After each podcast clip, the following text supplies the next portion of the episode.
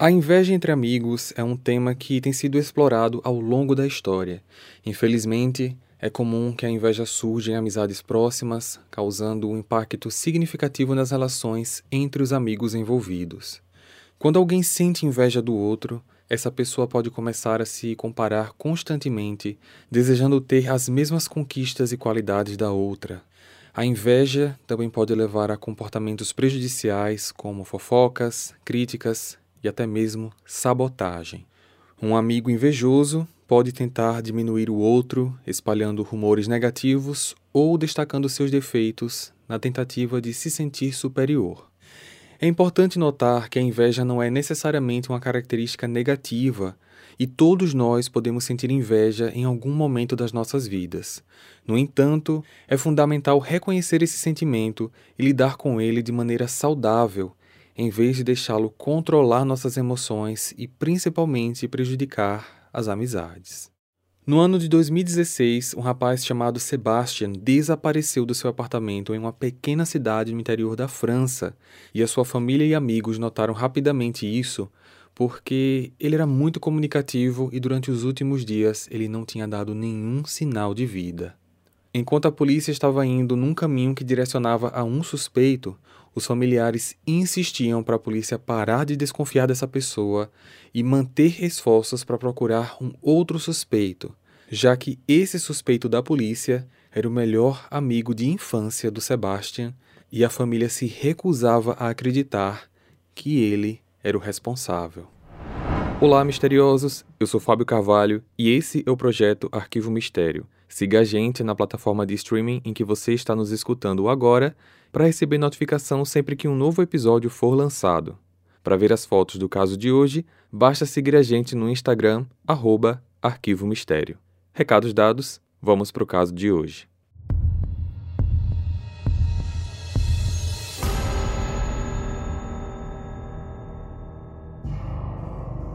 Sébastien Duplessier nasceu no dia 18 de novembro de 86, em Compiègne, uma cidade ao norte da França, a apenas 1 hora e 20 minutos de carro de Paris.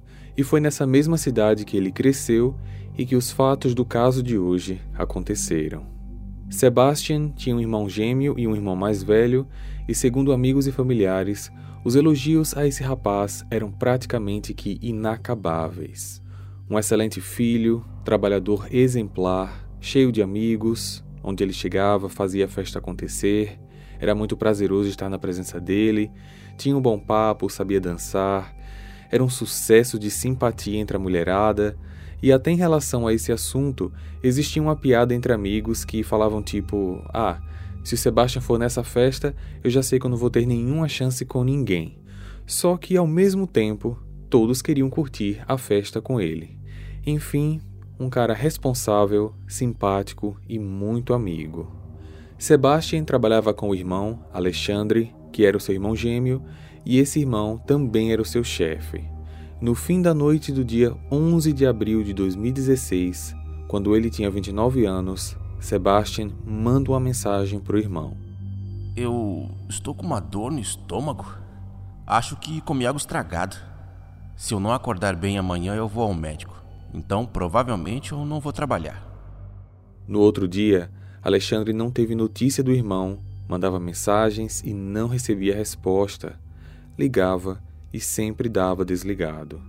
Alexandre chegou a ligar para a mãe para perguntar se ele tinha passado lá, mas ela falou que não tinha visto ou falado com ele há alguns dias.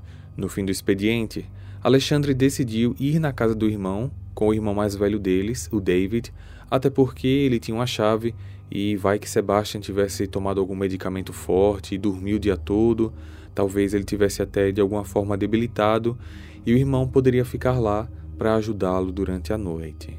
Só que ao chegar no apartamento, assim que abriu a porta, algo chamou a atenção. O aspirador de pó estava no meio do chão da sala. Sébastien era um cara que arrumava as coisas dele até demais. Suas coisas no trabalho eram bem organizadas e sua casa era considerada um brinco. E deixar o aspirador jogado não seria uma coisa que ele faria. Ao caminhar um pouco mais, os irmãos sentiram um cheiro muito forte de urina de gato, como se o gato do Sébastien tivesse feito xixi pela casa e ele não tivesse limpado há alguns dias. No quarto, apesar da cama estar arrumada, ela estava sem o edredom. Eles olharam tudo, não acharam mais nada de estranho, mas os dois já sabiam que aquele cenário de fato não pertencia ao Sébastien. Descendo as escadas do apartamento, eles encontraram Katia Zaiti, a vizinha do Sébastien. Oi, tudo bem? Você viu o Sébastien ontem ou hoje por aqui? Ele não tá em casa e desde ontem à noite que a gente não consegue falar com ele. Não, não vi ele não. Você chegou a ver algo estranho, de diferente por aqui entre ontem e hoje? Bem, a única coisa foi que ontem, quando eu cheguei umas 11 da noite, lá na área do estacionamento, eu vi um homem saindo daqui do prédio carregando um edredom branco no ombro. Edredom branco? Meu Deus! Os irmãos não pensaram duas vezes e foram direto na delegacia para registrar um boletim de ocorrência. Na delegacia, a polícia levou muito a sério tudo que os irmãos falavam e na mesma noite eles foram até o apartamento do Sébastien. No local, a polícia percebeu que as caixas de sacos de lixo estavam todas vazias e que na pia do banheiro tinha algumas gotas de sangue. Interrogando outros vizinhos de Sébastien, eles falaram que na noite anterior não viram nada de estranho, mas ouviram barulhos que mais pareciam sons de bombinhas estourando, sendo que vários desses vizinhos relataram que foram 4 vezes o mesmo som. Só que nenhum deles acreditava que o barulho poderia ser de disparo de arma de fogo, porque aquela era uma cidade muito pequena, todo mundo conhecia todo mundo, criminalidade ali era algo que não existia, então alguns chegaram até a pensar que tinha alguém assistindo filme ou série de TV com um volume muito alto. Por conta disso, ninguém chamou a polícia. Outra coisa que a polícia fez foi interrogar aquela vizinha que viu o tal cara saindo com um edredom branco. Ela reforçou a informação de que não conhecia o homem, mas falou que ele era um cara bem alto, musculoso, bonito e viu que ele jogou o edredom na mala do carro. O carro era branco e ela achava que era um Corsa. Já interrogando familiares, incluindo os 2 irmãos, a polícia ficou surpresa quando descobriram que alguém próximo de todos eles, principalmente do Sébastien, tinha as mesmas características que a vizinha falou, inclusive um Corsa branco. Esse homem, no caso um suspeito agora, era um dos melhores amigos do Sébastien, Ian Noe, de 38 anos.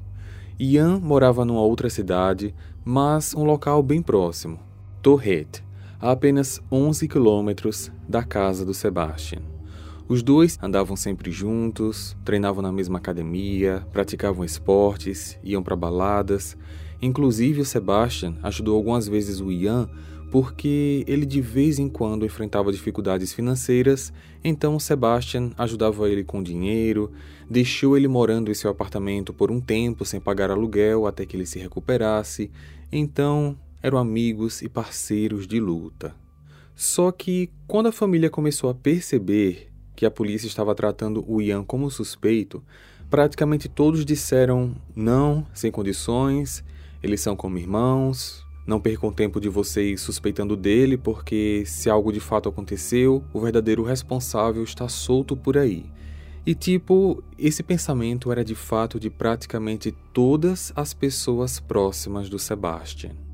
Mesmo assim, a polícia decidiu olhar os antecedentes criminais do suspeito e eles viram que o Ian não era tão santo assim. Ele já tinha passagem pela polícia por agressão, tinha dívidas e fazia coisas ilegais para ganhar dinheiro, como vender drogas e anabolizantes na academia. Quando eles olharam o histórico do celular do Ian, viram que na noite do dia 11 de abril, a noite em que o aparelho do Sébastien mandou uma mensagem para o irmão, a localização do celular do Ian estava em Compiègne.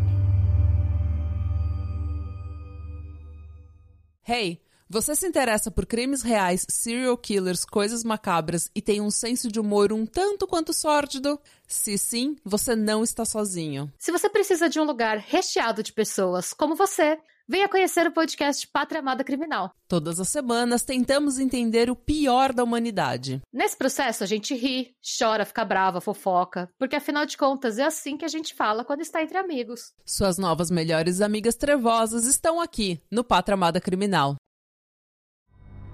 No dia 15 de abril, a polícia decidiu ir até a casa do Ian para conversar com ele, mas foram de surpresa. Não era uma convocação para um interrogatório oficial nem nada. Quando eles bateram na porta, demoraram para atender e quando isso aconteceu, quem abriu foi uma mulher, dizendo que era namorada dele e que o Ian não estava no local. Só que o outro policial, que estava um pouco mais afastado, escutou um barulho nos fundos da casa e viu uma pessoa correndo. Daí, começou uma perseguição.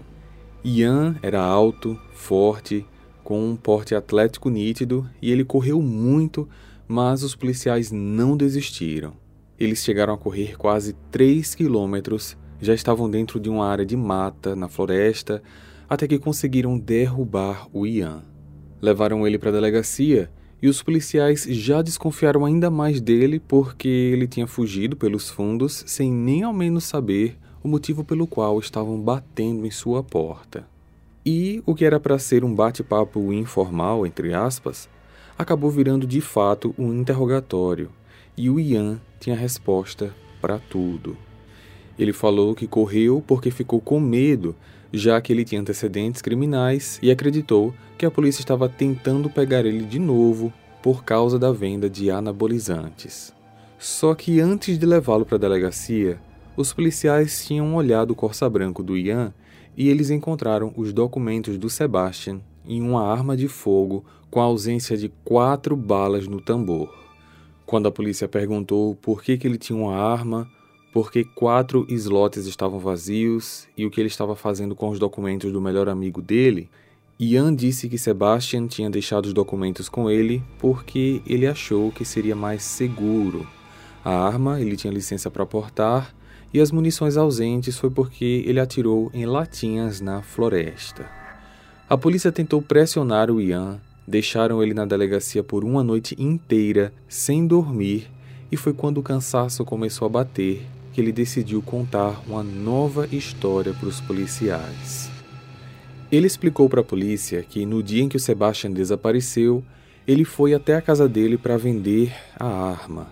Então ele estava ali mostrando o material e do nada a arma disparou e atingiu a cabeça do Sébastien. Ele entrou em desespero porque, já com seus antecedentes, se ele chamasse a polícia, ninguém acreditaria que aquilo tinha sido um acidente. Então ele decidiu mascarar a cena.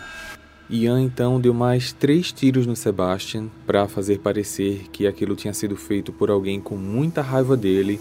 Mas, depois disso, ele ficou ao mesmo tempo com medo e pena de deixar o seu melhor amigo largado ali daquela maneira.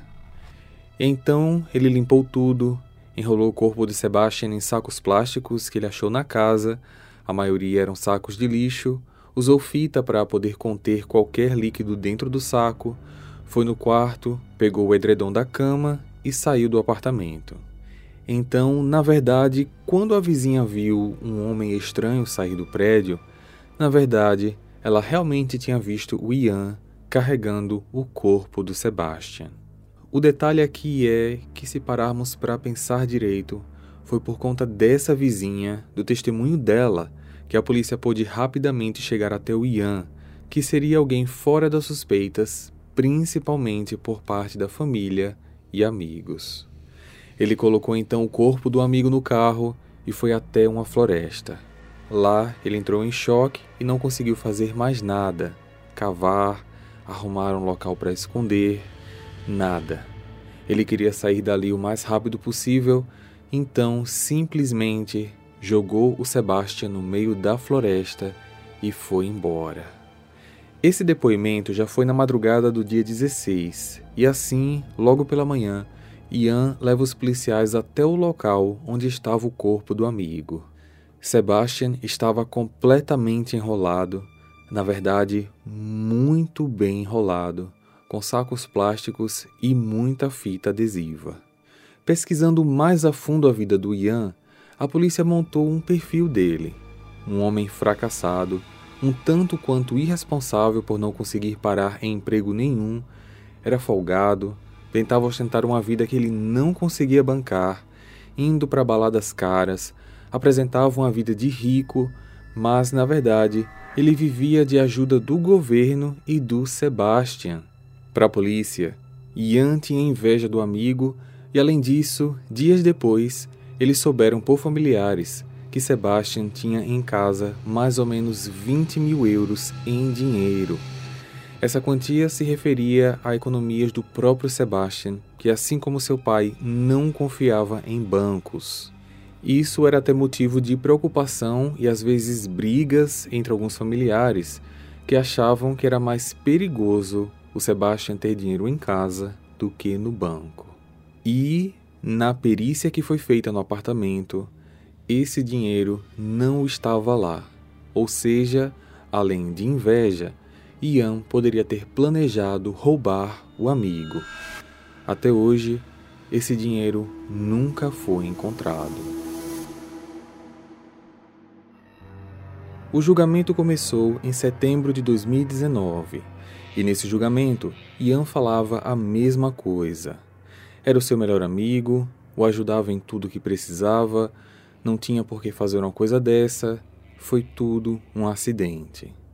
A polícia científica quebrou esse argumento de acidente com um tiro acidental por dois motivos principais.